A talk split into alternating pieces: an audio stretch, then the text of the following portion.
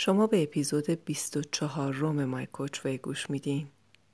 امیدوارم حال همگی خوب باشه و اگه از من بپرسید که چطوری باید بگم که با فوت دو ورزشکار عزیزمون و تعدادی از آشنایانم این مدت احساس غم از دست رفتن و دوری و دلتنگی رو تجربه می کردم.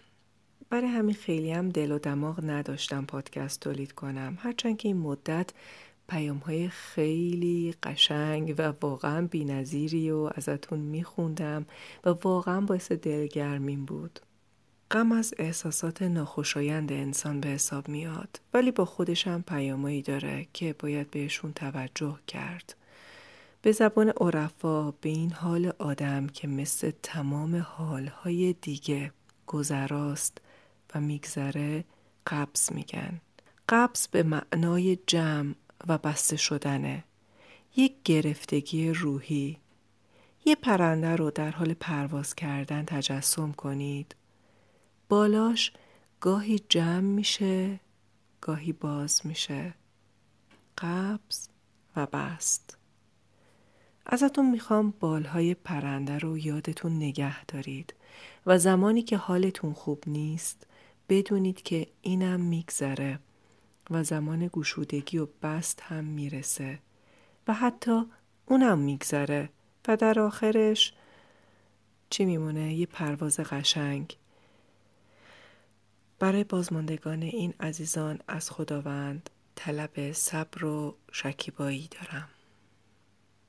خب اما این هفته براتون فایل صوتی ویدیویی که توی اینستاگرام مای کوچوی گذاشتم و می‌خوام براتون آپلود کنم. یعنی بعد از اینکه این صحبت ها تموم شد اون فایل رو خواهیم داشت. و به امید خدا هفته آینده ادامه رنجش و بخشش رو با هم صحبت می‌کنیم که خیلی کاربردی هستش و توی دلش خیلی مطلب داره و به قول نیچه بخشش کار محسالارانه این مبحث جزو مباحث پیشرفته خودمربیگری به حساب میاد. یه نکته دیگه هم بگم و بریم سراغ فایل. دوستان خیلی زیادی ازم خواسته بودید که هر هفته اپیزود جدید داشته باشیم. واقعا ازتون ممنون و سپاسگزارم که انقدر پیگیری هم می‌کنید و ممارست دارید برای یادگیری روش خود مربیگری. ولی واقعا برای من برای این ور سال اصلا برام مقدور نیستش این کار رو انجام بدم. ولی قول میدم که ایشالله برای سال آینده هماهنگ کنم. هر هفته اپیزود داشته باشیم. حتی کوچیک.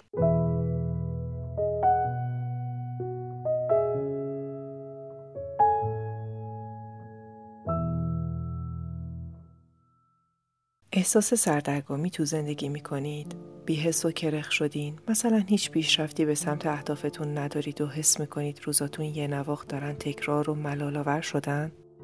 امروز زندگی با کار کردنمون بین هشت صبح تا پنج بعد از ظهر میگذره. یا اگه دانشجو و دانش آموزید مجبورید مدام تکالیف انجام بدید و زمان زیادی از زندگیتون رو می‌گیره. خب کاملا طبیعی حس کنید گیر کردید. اما مهمترین کار وقتی حس می‌کنید کارا داره کند پیش میره یا اصلا پیش نمیره اینه که یه اقدامی انجام بدین. پنج عادت کوچیک و باهاتون در میون می‌ذارم که می‌تونه زندگیتون رو برای همیشه تغییر بده. یک سه چیزی که به خاطرشون شک گذارید و بنویسید. تا حالا شده اتفاق خیلی مهمی براتون افتاده باشه و بخواید یادش بیارید ولی اونو ننوشته بودید و کاملا فراموش کردین؟ شما نمی‌تونید فقط به حافظتون تکه کنید و تمام چیزای مهم زندگیتون رو به یاد بسپارید. زمان میگذره و ممکنه بعضی از چیزای مهم زندگیتون رو فراموش کنید.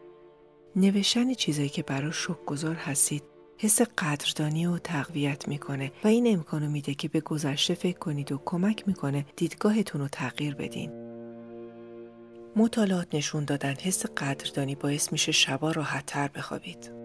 استرستون کمتر بشه و ارتباطاتتون بهتر. ایجاد عادت نوشتن سه چیزی که قدر دانشید توی دفتر قدردانی تغییرات مثبتی برای زندگیتون همراه داره. دو هر روز به مدت ده دقیقه مشغول تمیز کردن بشید. تا شده از فکر تمیز کردن اتاق یا آپارتمانتون حس استیصال کنید چون خیلی قرار زمانگیر باشه؟ برای جلوگیری از حس استیصال بهتر کاره بزرگتون رو بشکنید به قطعات کوچیکتر برای اینکه قابل مدیریت و انجام بشن. ده دقیقه زمان منطقی یه برای تمیز کردن. اعتماد به نفس ایجاد می‌کنه که شما می‌تونید این کار رو انجام بدید. مدت خوبی آدم یه کار کوچیک رو تموم کنه. اول لباساتون رو مرتب آویزون کنید. بعد برگردید و ده دقیقه اتاقتون رو جارو کنید. اگه آپارتمانتون خیلی بزرگه و توی یه دفعه نمیشه جمعش کرد، هر دفعه یه اتاق رو جمع کنید. مثلا ظرفای آشپزخونه رو بشورید یا کاناپه نشیمن رو مرتب کنید. اگه بتونید یه کار کوچیک و ده دقیقه انجام بدید، خیلی نزدیکتر میشید که همه کاراتون رو به موقع انجام بدید. 3. از پوستتون مراقبت کنید. وقتی توی زمستون از پوست خشکتون حس ناراحتی می کنید اعتماد به نفستون خدچهدار میشه باور می‌کنید یا نه؟ اینکه پوستتون چطور به نظر می‌رسه؟ نقش موثری در چگونگی احساستون داره؟ و برعکس به گفته یه متخصص پوست و روانشناس ریچارد جی فراید پوست ملتهب ریزش مو و ناخونهای شکننده نشانه جسمی وضعیت روانن تاثیرات ناخواسته فیزیکی تاثیرات نامطلوب روی روحیه داره و این خودش باعث بدتر شدن وضعیت پوست و مو ناخون میشه. یه سیکل معیوب.